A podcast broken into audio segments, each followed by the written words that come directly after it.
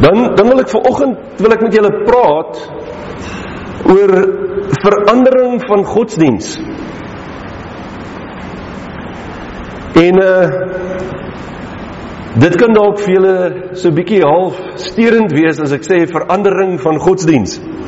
Dit mag dalk vreemd klink as ek hieroor wil praat vanoggend, maar ek dink tog dit is belangrik dat ons vanoggend hieroor praat. En die rede hoekom ek met julle daaroor wil praat, is omdat die mens oor eeue lank al eintlik geïndoktrineer is om sekere geloofs-oortuigings te aanvaar.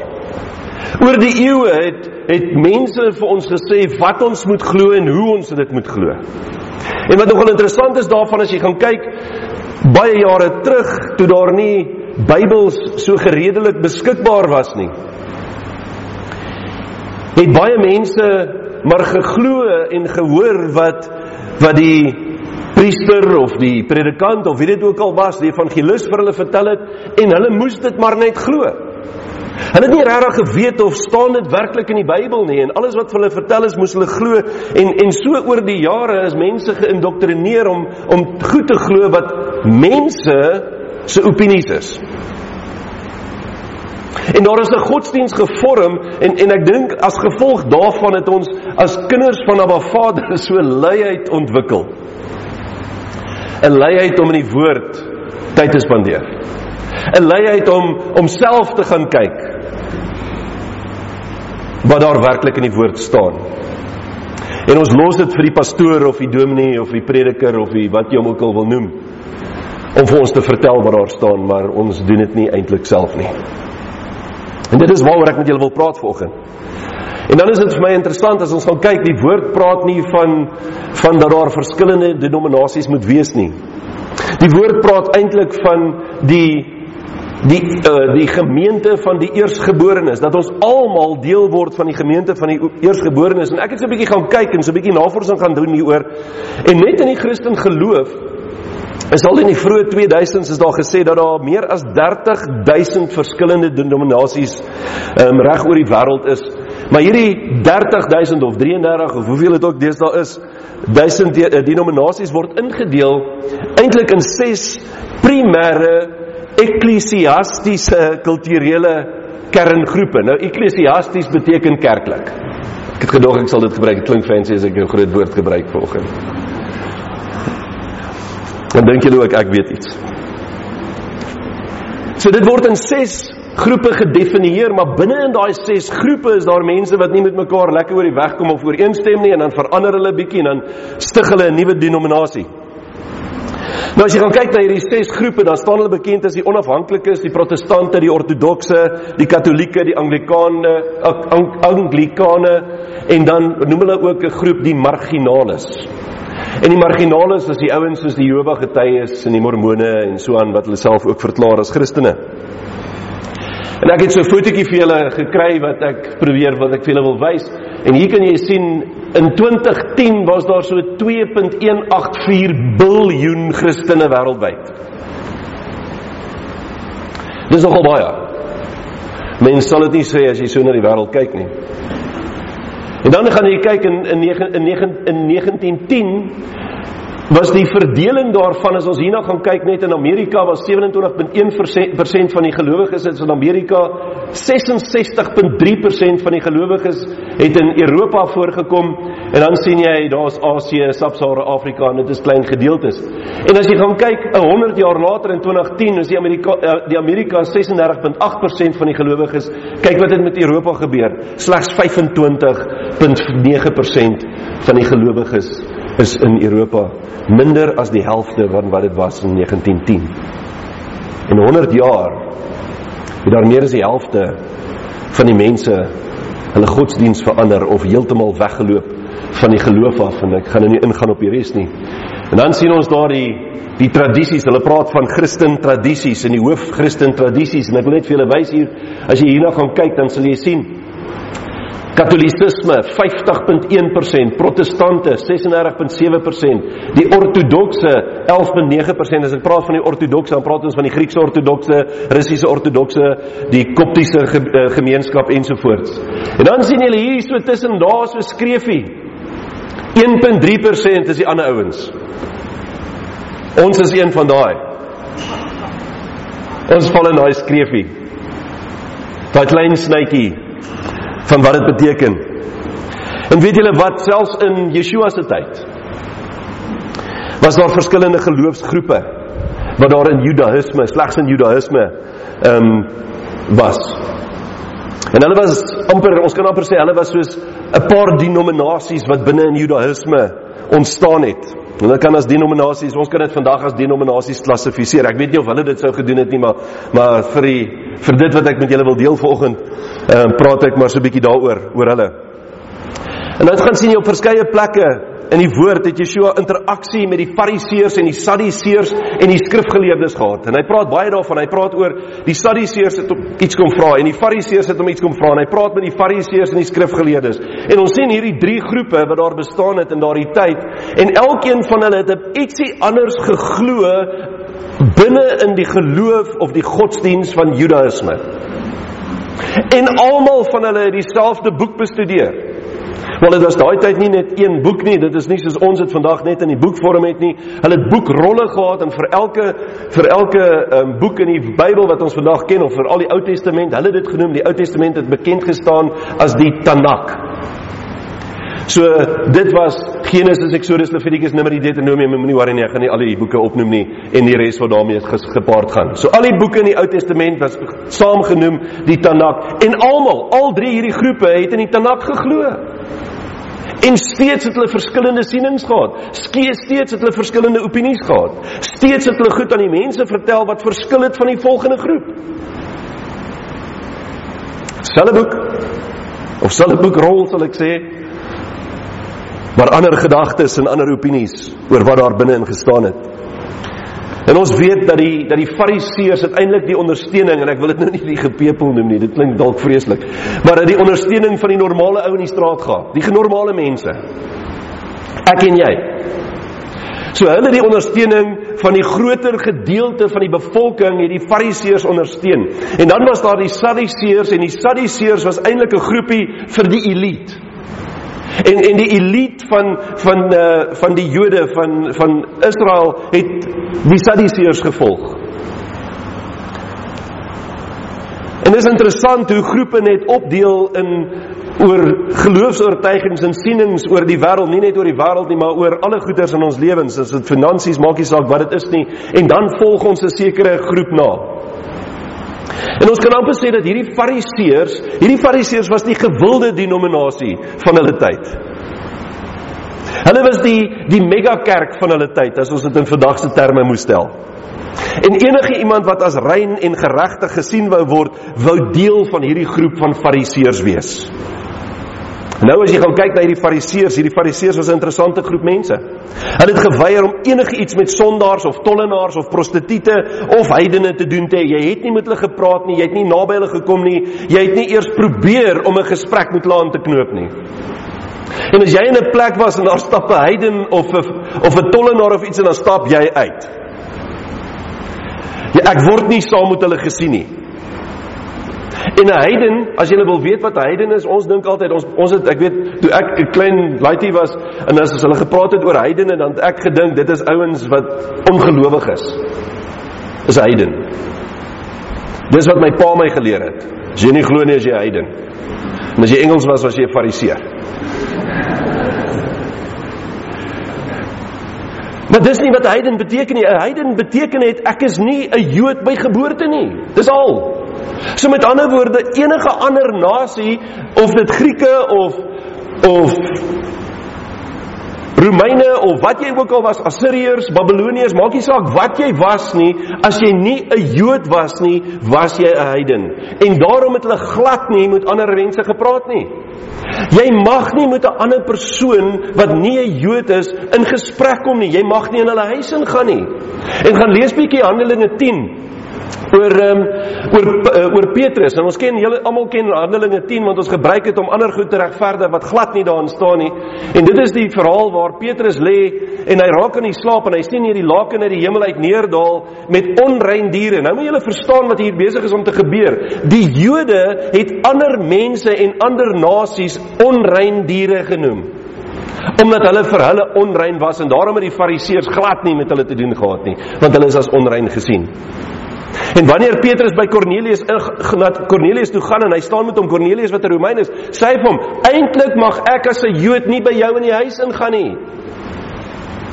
Maar in 'n droom het Abba Vader my gewys dat ek na jou toe moet kom. So waaroor het die droom gegaan? Dit het gegaan oor dat Petrus moet gaan na die heidene nasies toe of dat die heidene want Abba Vader het daai heidene rein verklaar. Dit niks met kos te doen gehad nie.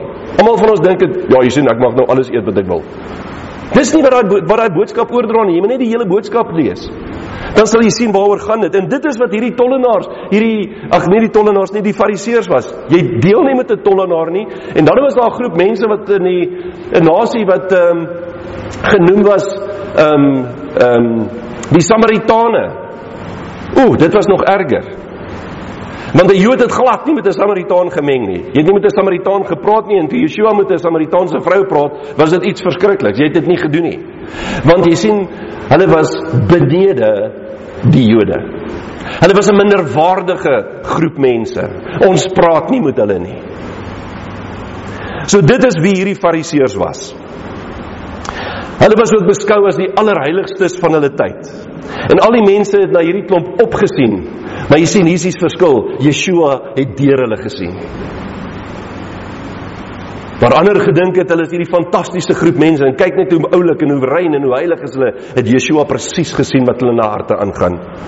En daarom sien ons ook die gelykenis wat Yeshua vertel van die Fariseer en die tollenaar wat gestaan het in die straat en dan sien ons hierdie in Lukas 18 vers 11 sê hy en die Fariseer het gaan staan en by homself so gebid: "O God, ek dank U dat ek nie soos die ander mense is nie." Wat hy hier bedoel is soos die die ongelowiges en die heidene nie, en die tollenaars en die prostituie. Ek dank U dat ek nie soos hulle is nie. Rowers, onregverdiges, egbreekers of ook soos hierdie tollenaar nie. En wat doen hy hier? Hy sien homself as hoogmoedig. Hy sien homself as beter as hierdie tollenaar. En hy sê nogal vir Abba Vader, dankie dat ek nie so bad as hierdie ouens nie. Kyk net hoe oulik en goed is ek. En hy staan op die hoek en hy verkondig dit. Dit is waarmee ons deel hierson. Dis dis hierdie fariseërs wat Yeshua so elke nou en dan in 'n in 'n argument betrokke mee geraak het. En hoekom het hy met hulle in argumente betrokke geraak? Want hulle die argument begin en die rede hoekom hy met hulle in argument betrokke geraak het, is omdat hulle hom wou oortuig daarvan dat hulle reg was en dat hy verkeerd was. dit is dit is om vir Abba Vader te sê luister Abba Vader ek net vir jou sê daai goedjies wat jy daar geskryf het in daai boek mm -mm, sê reg dit pas nie by my nie so jy moet dit bietjie gaan verander want hulle praat met die lewende woord van Abba Vader en hulle probeer vir hom sê dat hy verkeerd is en weet julle as ons gaan kyk na wat in die wêreld besig is om te gebeur en uh, oor die laaste paar jare kan ons dit duidelik sien jy hoef net te gaan kyk na van die nuwe Bybels wat uitkom en die nuwe vertalings Ons begin om die woord van Abba Vader te verdraai om by ons in te pas en by ons aan te pas. Ons volg nie meer die woord nie, maar ons wil hê die woord moet ons volg. Ons probeer tot die Bybel verander om daarbey aan te pas, om by ons nuwe manier van lewe aan te pas en Abba Vader sê dit kan nie gebeur nie. Daar is net een woord en dit is sy woord. En net soos hierdie fariseërs probeer het om die woord van Abba Vader te verdraai, net so probeer mense vandag nog steeds die woord van Abba Vader verdraai om by hulle selfsugtige begeertes in te pas.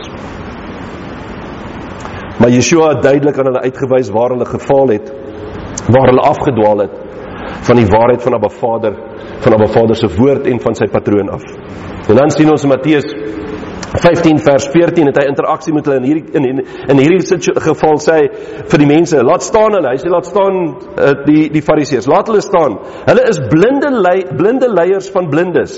En as 'n blinde 'n ander blinde lei sal albei in die sloot val Met ander woorde, moenie net blindelings glo wat enige iemand vir jou sê nie. En hier is die belangrike ding, moenie eers blindelings glo wat ek vir jou sê nie, asseblief moenie. En elke woord wat ek ver oggend vir jou sê of wat ek nog ooit gesê het, wil ek hê jy moet gaan toets teen die woord van Abba Vader. Jy weet daar's so daar's 'n tendens in die in die charismatiese beweging wat sê, jy weet as iemand een van die ouens iets gesê het, mag jy nie vir hom sê hy's verkeerd nie, want jy mag nie aan 'n gesalfde van God raak nie. En ons vat 'n ding wat Dawid gesê het oor koning Saul en nou maak ons dit ten opsigte van almal wat eh, wat die Bybel opneem en ander mense probeer leer. Dis nie waar nie. Julle is veronderstel om my in check te hou. Dis jou verantwoordelikheid. Ja, ek het ook 'n verantwoordelikheid om seker te maak dat ek nie afdwaal van die waarheid van die woord nie. Maar as daar iets is wat ek sê wat nie in lyn is met die woord van God nie, is dit jou verantwoordelikheid om vir my dit te kom sê. Ek is nie verhef bo julle of voor die woord oor die woord bo die woord nie. Nooit nie, kan nooit gebeur nie. Maar jy sien dis wat nie dis nie wat hier gebeur het nie want almal het hulle blindelings gevolg en wat die fariseërs gesê het dit doen ons. En en as ons dink dit was snaaks wat gebeur vandag nog, jy moet maar net gaan dop hou wat mense doen. En dan sien ons in Matteus 23 vers 15: "Wee julle skrifgeleerdes." Hier praat Yeshua direk met die skrifgeleerdes en die fariseërs. Hy sê: "Wee julle skrifgeleerdes en fariseërs, gefeinsdes, want julle trek rond oor see en land om een bekeerling te maak, en as hy dit geword het, maak julle hom 'n kind van die hel, twee maal erger as julleself." Sjoe, dit klink bietjie wild want ons is dan bekeerlinge van Yeshua. En wanneer ons ons lewens verander, dan staan ons ook bekend as bekeerlinge. Wat is hy besig om hieroor te praat? En hierdie woord bekeerling in die Grieks is eintlik wat dit beskryf is die woord proseliet. Met ander woorde, wat was 'n proseliet? 'n Proseliet was iemand wat die wat van Griekse herkoms of Romeinse herkoms was, wat hulle gode aanbid het. En nou kom hulle agter, maar sjoe, hulle wil graag Abba Vader aanbid, hulle wil Abba Vader dien soos wat die Jode dit doen en hulle neem dan Judaïsme aan as hulle geloof en dan het hulle gegaan en daar was sekere goeders wat hulle in plek moes sit om om dan 'n 'n sogenaamde Jood te word. Want hulle neem nou die geloof van die Jode aan. En dan was dit klomp goed wat gebeur het. Die manne moes besny geword het. Hulle moes gedoop geword het. Ehm um, hulle was besprinkel met bloed daar waar 'n offerplaas gevind het en daar's verskeie ander goeders ook wat moes gebeur het vir hom om dan sy sy herkoms af te sny en nou te sê van nou af is ek eintlik 'n uh, gemaakte Jood. Ek word nie gebore as 'n Jood en ek neem Judaïsme aan en dit is wat hierdie woord proseliet eintlik beteken en hy sê vir hulle julle gaan haal hierdie ouens maar eintlik wat julle doen is julle lei hulle nie verderf in want julle godsdiens is anders as die woord van Abba Vader Dis in Yeshua die Fariseërs en die skrifgeleerdes en die Sadduseërs baie ongemaklik gemaak en daarom het hulle nie baie van hom gehou nie.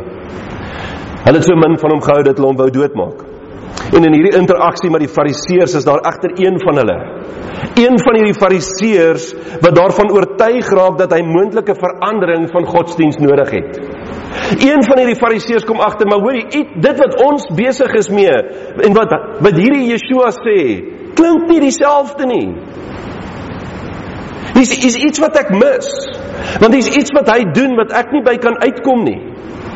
Hier is hier is 'n manier hoe hy optree teenoor mense wat ons nie doen nie en en ek wil eerder soos hy wees. Jy sien hy besef dat Yeshua iets het wat hy nie het nie. Dat daar meer is wat sy wat hy sy hele lewe lank van oortuig was, wat hy vertel is en wat hy geglo het. Wat hy geleer is, daar's iets meer. Ek sien hierdie fariseer was op soek na die waarheid en die beste een wat die waarheid aan hom kan openbaar is die weg, die waarheid en die lewe self en dit is Yeshua. En omdat hy nie met Yeshua mag identifiseer nie, want onthou nou wat ek gesê het, jy mag nie met hierdie mense as hulle nie fariseërs is nie, as hulle ons nie ondersteun nie, mag jy nie eens met hulle deel nie, want dit kon sy sy toekoms as fariseer benadeel. En omdat dit gebeur, gaan hierdie ou en hy gaan in die nag in geheimhouding gaan hy na Yeshua toe om met hom te gaan praat en te sê, "Wat het jy wat ek nie het nie?" Wat mis ek? Help my om te verstaan wat ek mis. En ons sien dit in Johannes 3 vers 1 tot 2. En daar was 'n man uit die Fariseërs met die naam van Nikodemus, 'n owerste van die Jode. En as hy sê 'n owerste van die Jode, dan moet julle weet dat hierdie ou hoog 'n hoë posisie, hoog aangeskryf in die Fariseërs was. Hy was nie sommer hier jy nie, net een van die ouens wat nou net ingekom het nie. Hy was een van die leiers binne hulle omgewing. Iemand soos 'n Paulus. En dan sê hy in vers 2, hy het in die nag na Jesus gekom en vir hom gesê: "Rabbi, ons weet." En luister mooi, ek het dit onderstreep vir julle. Ons weet. Hy sê nie ek weet nie, hy sê ons weet. So met ander woorde, wat hy vir Yeshua sê, is dat al die Fariseërs weet hierdie. Hulle is bekend met wat besig is om te gebeur. Hy sê dat u 'n leraar is wat van God gekom het. Met ander woorde wat Abba Vader gestuur het. Want niemand kan hierdie tekens doen wat u doen as God nie met hom is nie. So hulle is bewus daarvan dat hy baie spesiaal is. Dat hy anders is as wat hulle nog ooit gesien het, gehoor het, beleef het. So Nikodemus gee erkenning aan Yeshua en hy verklaar dat hulle almal weet dat Abba Vader hom gestuur het. Al die Fariseërs weet dat Abba Vader hom Abba Vader hom gestuur het. Maar steeds, ten spyte van die feit dat hulle weet dat Abba Vader hom gestuur het, wil hulle hom steeds nie na hom luister nie en hulle wil steeds nie hom glo nie en in hom glo nie. Jy sien Yeshua weet wat Nikodemus eintlik wil vra.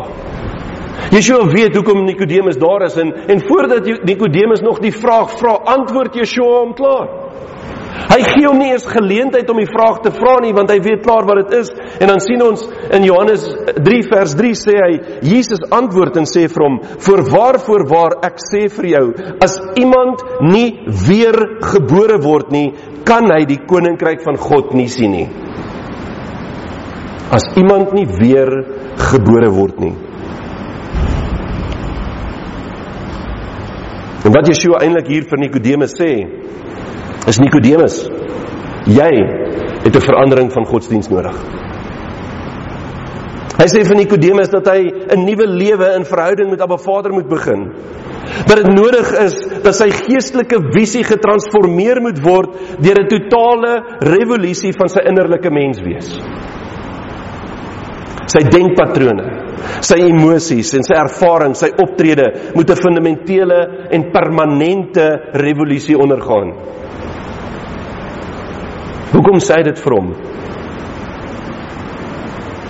Want jy sien dat Nikodemus weet wat dit beteken om 'n proseliete van iemand te maak.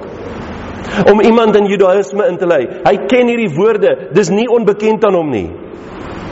En die bedoeling wat Yeshua met hierdie antwoord gehad het was om die hele struktuur van Nikodemus se godsdienst te kom skud. En dit is amper soos die eerste keer as mense hoor dat Kersfees is nie van Abba Vader af nie. En dis die eerste keer as hoor maar Kersfees het niks met Abba Vader of met Yeshua te doen nie. Dit skud nogal jou bootjie. En as jy hoor dat dit nog 'n heidenfees is, dan is dit nog erger. Wow, waarvan praat jy? Dit kan nie wees nie. Ons almal doen dit dan. En dit was wat Nikodemus ook vir hom kon sê. Hoorie, wou, stop so 'n bietjie, maar ons almal doen dit. En dit is nie te sê dat dit wat almal doen eintlik reg is nie.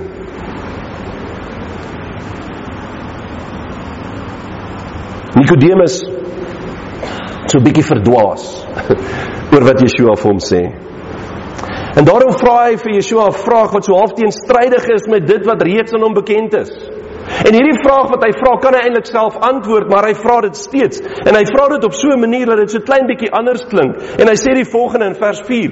Hy sê Nikodemus sê vir hom: "Hoe kan 'n mens as hy oud is gebore word?" Hy kan tog nie 'n tweede keer in die skoot van sy moeder ingaan en gebore word nie.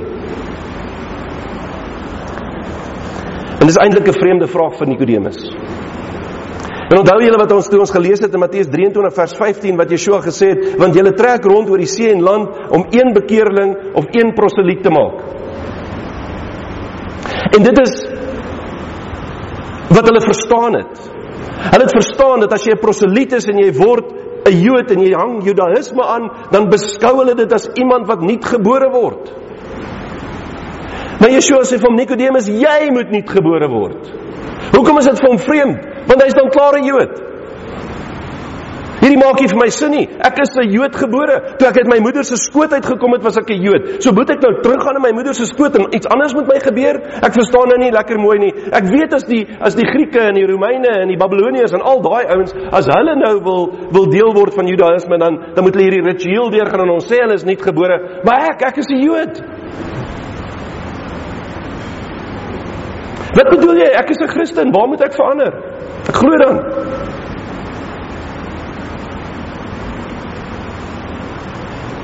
Dis in dit wat Yeshua gesê het was 'n gedagte waarmee Nikodemus bekend was. Dan is presies wat hulle met die proseliete gedoen het. Nou volgens die Encyclopedia um, Judaica, dit is 'n ensiklopedie wat Judaïsme verduidelik. En nogal 'n hele klomp volumes skryf hulle oor proseliete en ek wil dit vir julle wys wat hulle sê. Hulle sê a proselyte, a gentile converting to Judaism terminates all former family ties upon conversion and is considered a newly born child. Hulle het dit geweet. Hy's bekend daarmee. So hoekom was hierdie stelling van Yeshua dan so vreemd vir Nikodemus? Die Bybelkommentator eh, of kommentators Jameson Fawcett en Brown skryf ook hieroor. Hy sê The figure of the new birth if it had been meant only of Gentile proselytes to the Jewish religion, would have been intelligible enough to Nicodemus, being quite, uh, quite in keeping with the language of that day. En hier kom die antwoord. Hy sê, "But that Jews themselves should need a new birth was to him incomprehensible." Jy, jy bedoel ek ek ek moet ek moet verander? Ek ken dan die woord, ek verstaan die woord. Wat bedoel jy? Ek moet verander. Albert Barnes maak 'n soortgelyke stelling wanneer hy sê the expression to be born again was in common use among the Jews to denote a change from gentilism to Judaism by becoming a proselyte by baptism. The word, uh, the word with them meant a change from the state of a pagan to that of a Jew. But they never used it as applicable to a Jew because they supposed that by his birth, and that is his natural birth, every Jew was entitled to all the privileges of the people of God. So ek is klaar deel van Abba Vader. Ek hoef nie weergebore te word nie. En Yeshua sê vir nee, Boeta. Jy verstaan nie mooi nie. Jy moet weergebore word. Jy sien 'n heiden wat sy godsdiens verander het was soos 'n wedergebore baba en nou sê Yeshua, maar dit geld nie net vir die heidene nie, dit geld vir almal van ons. Heiden en Jood. Dit geld nie net vir hulle nie, dit geld nie net vir die pagans nie, maar dit geld ook vir elkeen wat dink dat hulle reeds gered is. Elkeen wat dink dat hulle reeds in die regte godsdiens is. Elkeen van julle moet verander volgens die woord van Abba Vader. En daarom sê jy Nikodemus vir vir in uh, uh, Yeshua vir Nikodemus in in vers 7, moenie jou verwonder dat ek vir jou gesê het julle en as hy praat van hierdie julle dan praat hy van die fariseërs wat gedink het dat hulle die regte godsdiens beoefen. Hy sê, ehm um, moenie jou verwonder dat ek vir jou gesê het julle moet weer gebore word nie. Met ander woorde, hy verwys nie net na Nikodemus nie, hy verwys na hulle hele totale godsdiens, globaal. So wat was verkeerd met hulle godsdiens? Hulle het dan tog in die Tanakh geglo, hulle het in die Ou Testament geglo. So wat was in hierdie stadium verkeerd met hulle godsdiens? Die eerste ding wat verkeerd was, hulle het hulle eie reëls gemaak. Hulle eie reëls. Weet julle daar was meer as 1500 reëls wat verduidelik het wat net op die Sabbat mag en nie mag gebeur nie. Maar Vader sê een ding. Hy sê op die Sabbatdag mag jy nie werk nie. Hulle het oor 1500 reëls wat sê wat werk beteken. En as jy my nie glo nie, kan ek jou gaan wys ek het 'n boekie in my kantoor. Hulle noem hom die Mishnah. Dis so 'n dik boek, hy's amper so dik soos die Bybel, hy't net so oor die 600 bladsye. En daai hele Mishnah verduidelik wat op 'n Sabbatdag gedoen mag word. Hoe jy jou klere mag uitskit, watter tipe klere jy mag uitsit, mag jy dou van jou klere afhaal ensovoorts ensovoorts ensovoorts. Met ander woorde, hulle het nie gedink dat Vader vir ons sê goed genoeg is nie en daarom het hulle addisionele reëls daarbey gevoeg. Hulle het ekstra goedjies gaan bysit. Jy sien die woord alleen was nie goed genoeg vir hulle nie. En daarom moet ons oppas vir goed soos hierdie apokriewe boeke. Goed oor mense se opinies. En weet julle hoeveel keer hoor ek mense is besig om die apokriewe boeke te lees, maar hulle ken nie eens die Bybel nie. En dan is my vraag is hoekom? Hoekom gaan lees jy die apokriewe boeke as jy nie die Bybel ken nie? Want jy sien ons word daardeur verlei en ons word weggelei van die waarheid van Abba Vader se woord af sonder dat ons weet werklik wat in sy woord staan. Die tweede ding wat hulle gedoen het, hulle het tradisie bo die woord van Abba Vader gestel. En dit is natuurlik juist een van die beskuldigings wat Yeshua teenoor hulle gemaak het. In Matteus 15 vers 7 tot 9 sê hy, praat hy met die Fariseërs, hy sê gefeinstes. Tereg het Jesaja oor julle geprofeteer toe hy gesê het: Hierdie volk nader my met hulle mond en eer my met die lippe, maar hulle hart is ver van my af. Maar te vergeefs vereer hulle my deur leringe te leer wat gebooie van mense is. En as jy gaan kyk wat hierdie leringe is wat mense leer, dan is dit tradisie. Tradisie. Ek dink aan Ivan Rebrov. Fiddler on the Roof. Wat 'n liedjie gesing het oor tradition. Jy sien tradisie lei ons weg van die waarheid van die woord af. Yeshua sê in 'n ander versie sê hy vir hulle, hy sê dat julle tradisie maak die woord van God kragteloos. So met ander woorde, dit wat jy glo, dit wat jy aan mense oordra, maak dit wat Abba Vader eintlik vir ons gesê het kragteloos, omdat jy goed aanhang wat glad nie deel is van die woord van Abba Vader af, van Abba Vader nie. Die derde ding wat hulle gedoen het wat verkeerd was met hulle geloof. Hulle het nie in liefde gefunksioneer nie, maar in godsdiens waar gehoorsaamheid aan hulle eie insettinge voorhand geniet het. En dit gebeur in instellings waar die gehoorsaamheid aan hulle belydenisgeskrifte hoër geag word as gehoorsaamheid aan die woord van God. En daarom sien jy dat denominasies aangedryf word deur geloofsbelydenisse, katekismes, leerreëls en kerkordes. Maar nie deur die Bybel nie. Sien ek word aangedryf deur hierdie boek. Niks anders nie. Geen ander geskrifte wat vir my moet verduidelik hoe ek hierdie boek moet interpreteer nie. Geen ander geskrifte wat vir my verduidelik dat die Bybel praat nie daarvan nie, maar ons siening is so so. Eintlik is dit hoekom ons siening so is en daarom moet jy glo wat ons siening is. Dit is presies wat die Fariseërs gedoen het. Ons sit eendag in 'n denominasie ek en Sonja waar die hoof van die hele denominasie waar hy vir almal wat daar sit sê dat die kerkordes van daardie dominasie word hoër geag as die Bybel. En, en in daardie stadium wou ek uitloop maar my vrou het my gekeer want ek was nie daar vir hom nie, ek was daar vir 'n ander rede. Dit kan nooit gebeur nie.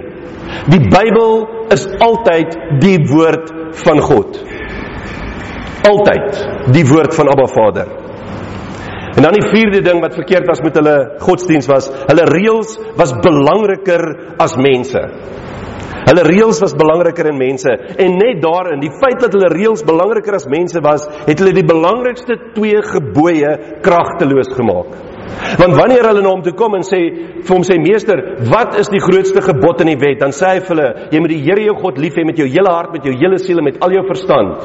En die tweede wat hieraan gelyk staan is dit, jy moet jou naaste lief hê soos jouself. Aan hierdie twee gebooie hang die hele wet en die profete. En wat sê hy daardeur? Wanneer ons ware liefde teenoor Abba Vader het en as ons ware liefde teenoor ons medemens het, sal ons al die ander goed outomaties onderhou. Sal nie moeilik wees nie. Maar jy sien omdat ons nie ware liefde in ons hart het nie en omdat ons nie ware liefde uitdra en betuig en beoefen nie, dan sê ons baie keer, "Joe, nee, dis daarom baie moeilik om Vader se reëls te onderhou." Dis nie so moeilik nie. As ons daai twee goedjies doen wat Yeshua vir ons gesê het, dan raak die res vir ons baie maklik en baie eenvoudig. Maar dit is soms moeilik vir ons om daar uit te kom. So wat is die oplossing? Wat is die oplossing? Yeshua sê jy moet wedergebore word. En dan sê Yeshua die eerste keer sê hy net vir hom jy moet wedergebore word. En hy gebruik dit alleen net daai weergebore omdat Nikodemus reeds bewus was van dit wat daardie term beteken. En dan kom hy en dan sê hy die volgende in uh, Johannes 3 vers 5 tot 6 En Jesus antwoord: "Voorwaar, voorwaar ek sê vir jou, as iemand nie gebore word uit water en gees nie, Luister mooi. As iemand nie gebore word uit water en gees nie, kan hy in die koninkryk van God nie ingaan nie. Wat uit die vlees gebore is, is vlees en wat uit die gees gebore is, is gees. Gesien hier is die belangrike punt wat Yeshua maak. Jy sluit nie by die gemeente van eersgeborenes aan nie. Jy word daarin gebore. Hierdie woord weergebore impliseer dat jy alles wat jy voorheen geglo en gehoor het uitwis en slegs in die waarheid van Abba Vader se woord glo en leef en dit beoefen. En ek wil vir julle wys hierdie woord weer wanneer hy sê jy moet weer gebore word as ons gaan kyk daarna is dit die Griekse woord anothem. En hierdie woord anothem beteken van bo af. En en ons dink baie keer wedergebore is iets wat hier onder gebeur, maar hy sê eintlik dis van bo af, vanaf 'n hoër plek, van die begin wat uit die hemel uitkom. So jy moet gebore word deur dit wat van bo af kom. Wie is dit? Van Abba Vader af kom. Jy moet gebore word van dit wat uit die hemel uitkom. Wie het uit die hemel uitgekom? Yeshua. Wie kom nog uit die hemel uit? Die Heilige Gees. Want dit kom van Abba Vader af. En dit is hoekom Abba Vader vir ons sê in Jesaja 55 vers 8 tot 9. Hy sê want my gedagtes is nie julle gedagtes nie en julle wee is nie my wee nie, spreek Jahweh. Want soos die hemel hoor is is die aarde, so is my wee hoor as julle wee en my gedagtes hoor as julle gedagtes. En wat sê Yeshua? Hieruit moet ons nuut gebore word. Hieruit moet ek en jy nuut gebore word. Jy sien anders as Abba Vader vind ons dit moeilik om almal te vergewe om almal onselfsugtelik of onselfsugtig en onvoorwaardelik lief te hê, te aanvaar en erkenning te gee. Ons is dis moeilik vir ons om dit te doen. Want, want jy weet ek hou nie eintlik van daai ou nie. So ek ek weet nie hoe ek dit gaan kan doen nie. Vader sê maak nie saak of jy van hom hou nie. Ek verwag dat jy teenoor daardie persoon in liefde sal optree. Dat jy hom erkenning sal gee. Dat jy hom sal aanvaar. Jy sien anders as Yeshua, vind ons dit moeilik om in totale nederigheid en geregtigheid en gehoorsaamheid te leef. En en ook om met met empatie teen eh, ander persone of ander mense hoër te stel as onsself. Want dis wat hy gedoen het. Hy het my en jou hoër as homself gestel deurdat hy aarde toe gekom het, nederig geword het aan die mens en sy lewe aan 'n kruis gegee het sodat ek en jy kan lewe, sodat ons 'n ewige lewe kan hê. Gaan lees Filippense 3 vers 6 tot 8. Ag ja, Filippense 3 vers 6 tot 8. Dan sal jy sien wat hy gedoen het. Of dit Filippense 2, skus Filippense 2 vers 6 tot 8. Gelees dit. Filippense 2 vers 6 tot 8 verduidelik wat hy gedoen het, hoe hy homself verneder het sodat hy diensbaar teenoor my en jou kon wees. Jy sien anders as Yeshua vind ons dit moeilik om diensbaar te raak teenoor mekaar. Ons vind dit moeilik om te dien soos wat hy gedien het. Ons vind dit moeilik om ons lewens op te offer vir ander want jy sien in hierdie moderne tyd waarin ons leef gaan dit alles oor die eie ek en oor diself. Ek is belangrik, ek is belangriker as ander mense. En wat hy vir ons sê is jy's nie minder waardig nie, maar jy moet ander mense hoër ag as jouself. Jy moet elke persoon met wie jy in aanraking kom, as jy met 'n persoon in gesprek is en jy beskou daai persoon belangriker as wat jy is, dink net hoe sou ons teenoor mekaar opgetree het. Maar nee. Nee nee nee. Dit gaan oor myself. Dis 'n taxi voor ons indraai dan sit. Wie dink hy is hy? Kan hy nie sien ek is eerste in die queue nie?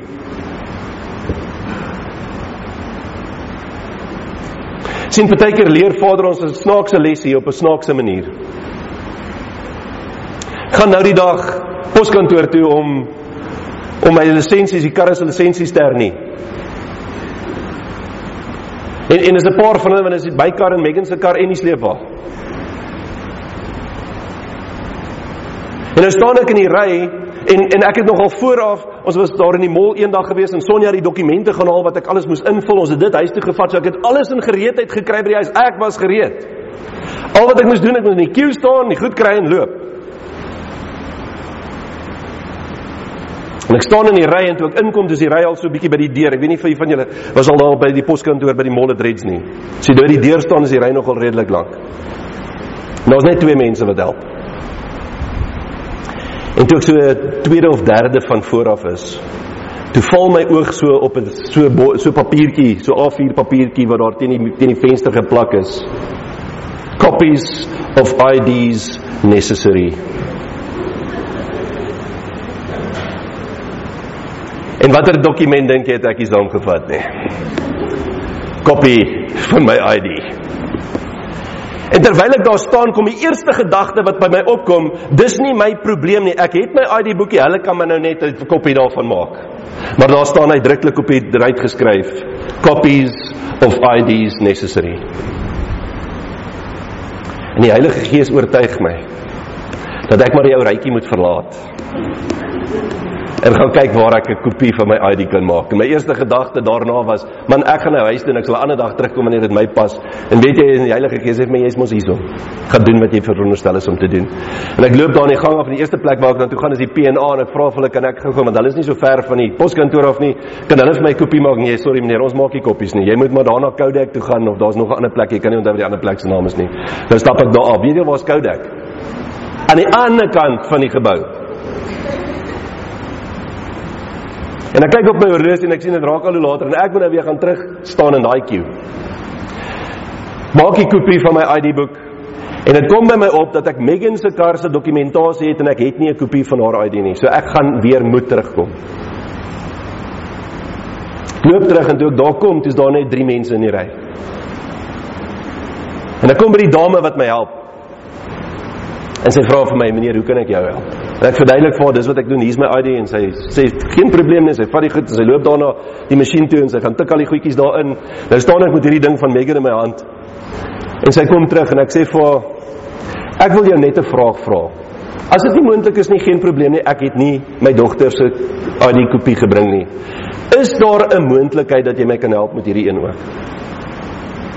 En sy sê vir my meneer, eintlik moet jy haar ID hê, maar omdat jy jou ID gebring het, sal ek dit vir jou doen. En sy gaan maak die kopie vir my. En in daardie oomblik besef ek Maar wanneer ons die vrug van die Gees beoefen, is dit voordelig vir ons. So dit is wat Yeshua vir ons doen en ons moet begin leer om diensbaar teenoor mekaar te wees. Jy sien en daarom moet daar 'n verandering van godsdiens in ons lewens plaasvind. Jy kan nie meer jou eie opinie, jou eie gedagtes, jou eie ook doktrines navolg nie, maar jy moet jou versoen met Abba Vader se voorwaardes van verhouding. En hierdie boek gaan oor die voorwaardes van verhouding met Abba Vader. Net soos wat ek en Sonja sekere voorwaardes het vir ons verhouding, net so het Abba Vader voorwaardes vir verhouding met hom. En dan sê hy as jy nie uit water en gees gebore word nie. Wat is hierdie water? Water het verwys na reiniging. Water het verwys na die waterdoop, dat ons in die water ingedompel moet word. En, ek het dit al baie gesê, jy as jy net met water so teen jou kop gespat is, was jy nie gedoop nie, jy was net jy het net 'n nat voorkop gehad. Want sien eerste wat moet gebeur, daar moet 'n oortuiging wees van wie jy gaan volg voordat die doop kan plaasvind. En dan beteken doop om heeltemal nat te word, om te onderdompel.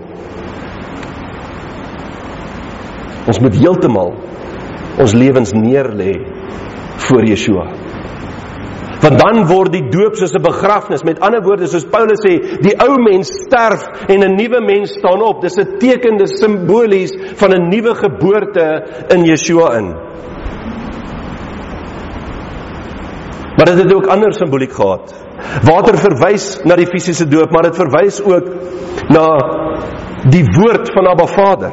Ons moet verander word deur die woord van God en daarom sien ons 'n paar verse wat dit aan ons verduidelik. Efesiërs 5 vers 25 tot 26. En as hy hier sê manne, dan praat hy spesifiek met die manne, maar dit geld vir elkeen van ons. Luister mooi wat hy sê. Manne, julle moet julle eie vroue lief hê.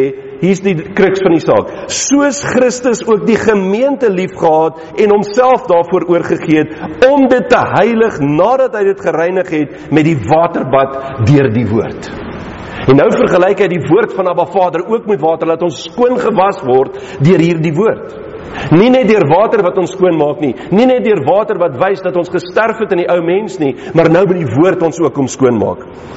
In Titus 3 vers 4 tot 5 skryf Paulus: "Maar toe die goedertierendheid van God ons verlosser en sy liefde tot die mens verskyn het, nie op grond van die werke van geregtigheid wat ons gedoen het nie, maar na sy barmhartigheid, het hy ons gered deur die bad van die wedergeboorte en die vernuwing deur die Heilige Gees." Met ander woorde, dit verwys ook die water verwys ook na ons nuwe geboorte wat ons in Yeshua het en die Heilige Gees wat ons kom skoon maak en skoon was en wat ons ontvang.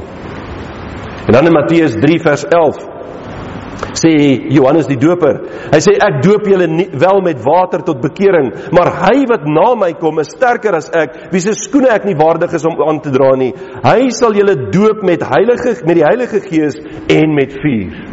Met ander woorde, dis weer eens, ons ontvang die Heilige Gees, daar's doping met die Heilige Gees en daar's 'n reiniging deur die vuur van God.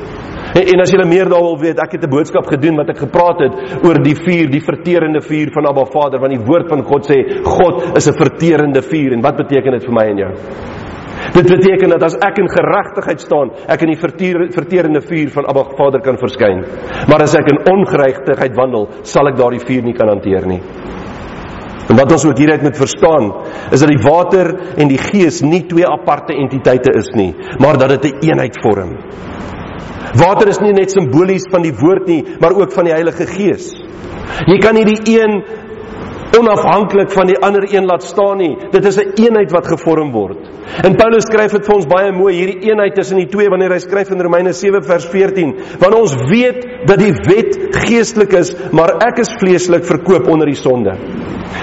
En ons moet verstaan waaroor Paulus praat. Paulus praat oor wanneer hy praat oor die wet, hy noem dit altyd net die wet, maar hy praat oor twee verskillende wette.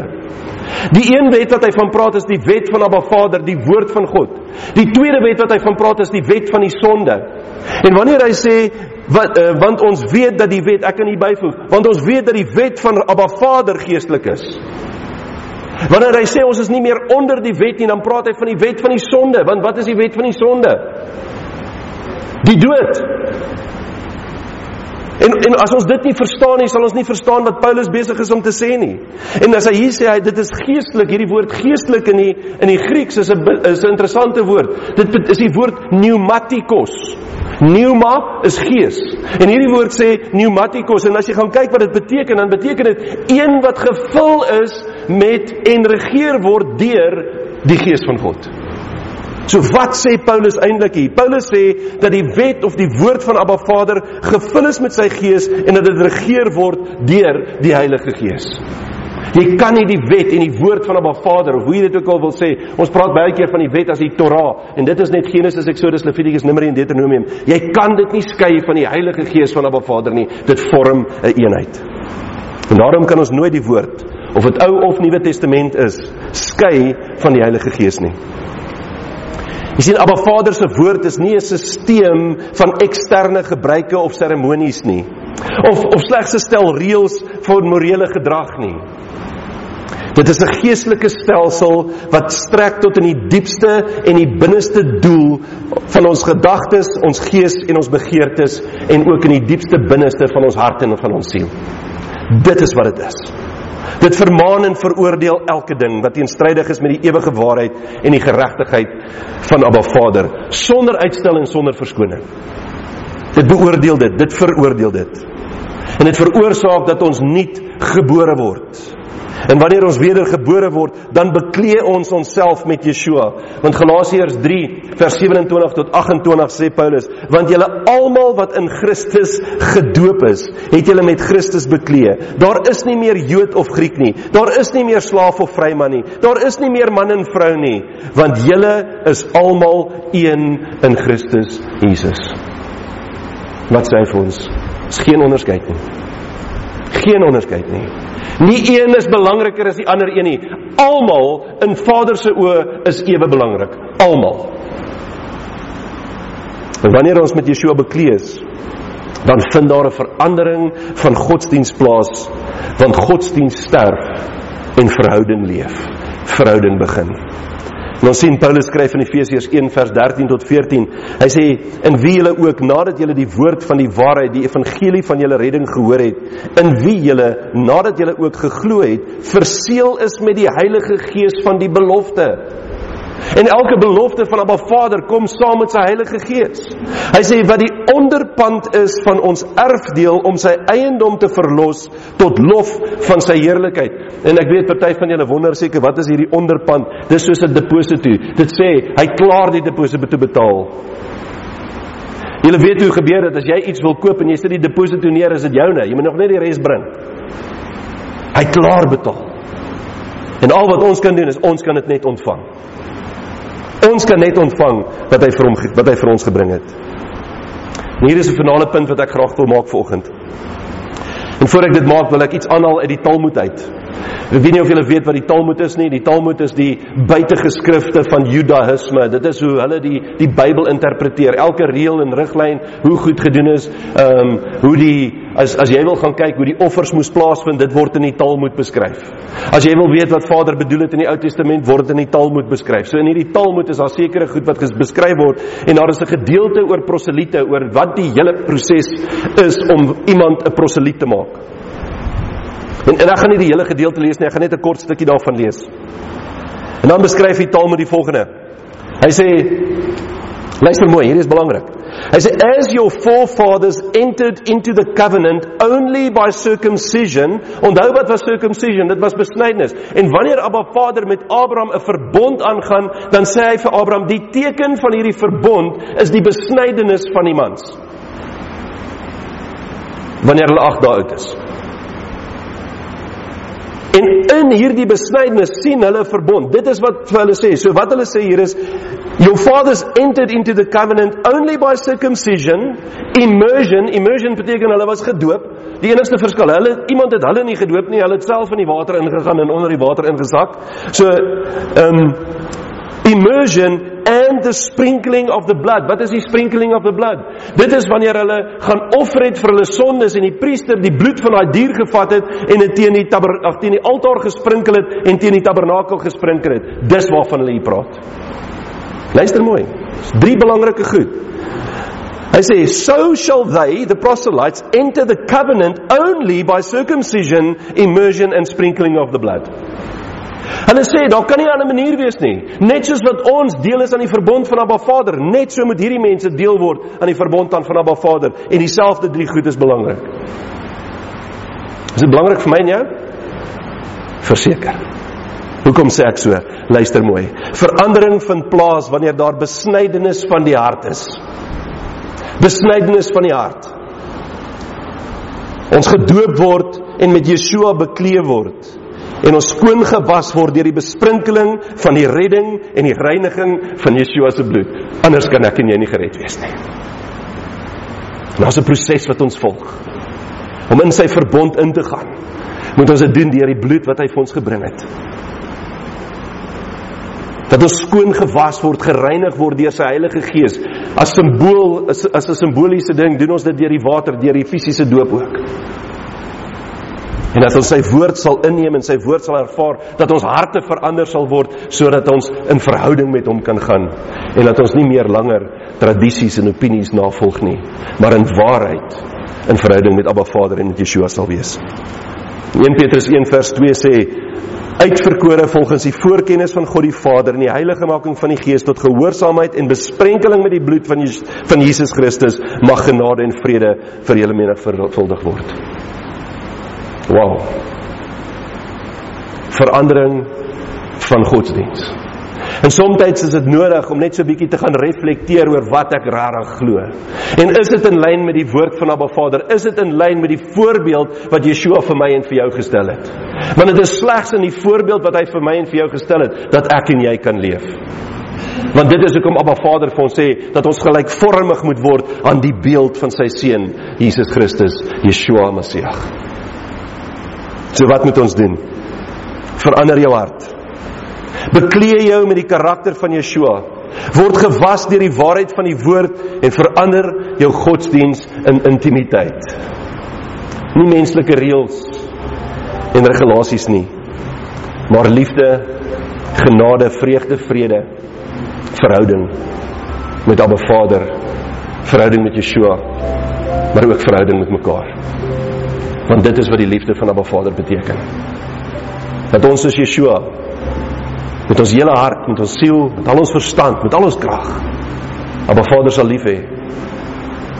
Maar ook elke mens met wie ons in aanraking kom. Dat die liefde van Yeshua uit ons sal uitstraal. En dat ons nie meer 'n stel reëls sal volg nie, maar dat ons 'n verhouding sal volg. Dat ons in verhouding met hom sal wees. Want jy sien is in verhouding wat daar nie vrees is nie. Want ons hoef nie bang te wees oor wat moet ek nou doen en moet ek hierdie doen en mag ek daai doen nie. Ons sal dit weet, ons sal dit outomaties nie doen nie. Want dit is wat liefde doen. En daarom is dit nodig dat ons 'n verandering van godsdienst sal ondergaan. Amen. Maar Vader, ons wil U loof en prys en eer vir U grootheid. En daar was so baie keer het ons in 'n posisie gekom waar ons gedink het dat die reëls en die regulasies is belangrik. Vader, so baie kere het ons 'n godsdiens gevolg, maar ons het nie verhouding gehad nie. Daarom kom vra ek vir môre, Here, dat U elkeen in ons harte sal inwerk, dat U ons harte sal kom verander. Ek vra, Here, dat U ons paradigma vir môre kom skud.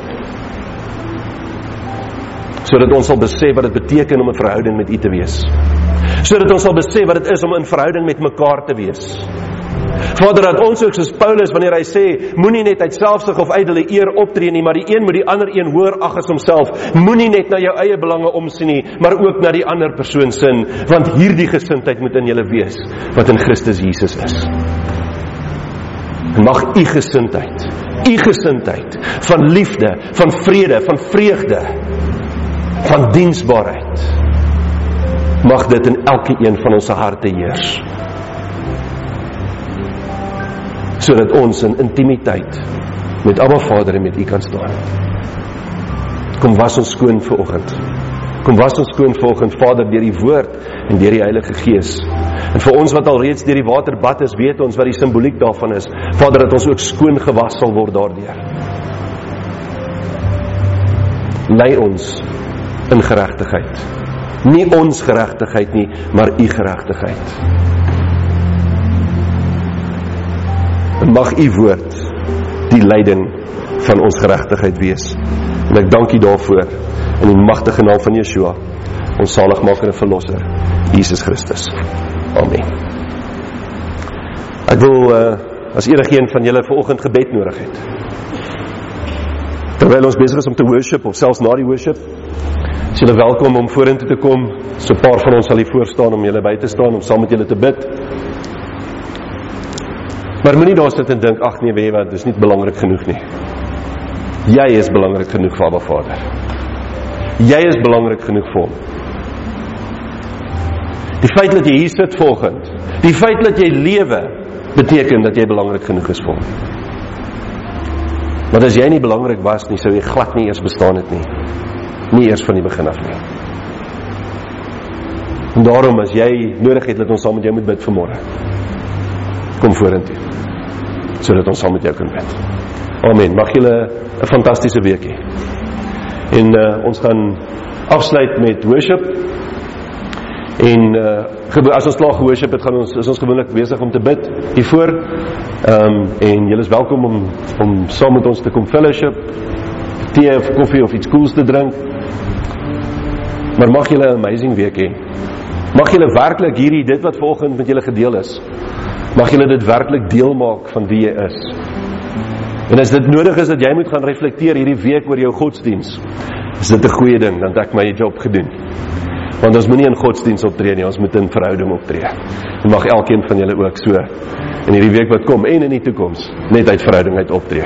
Amen.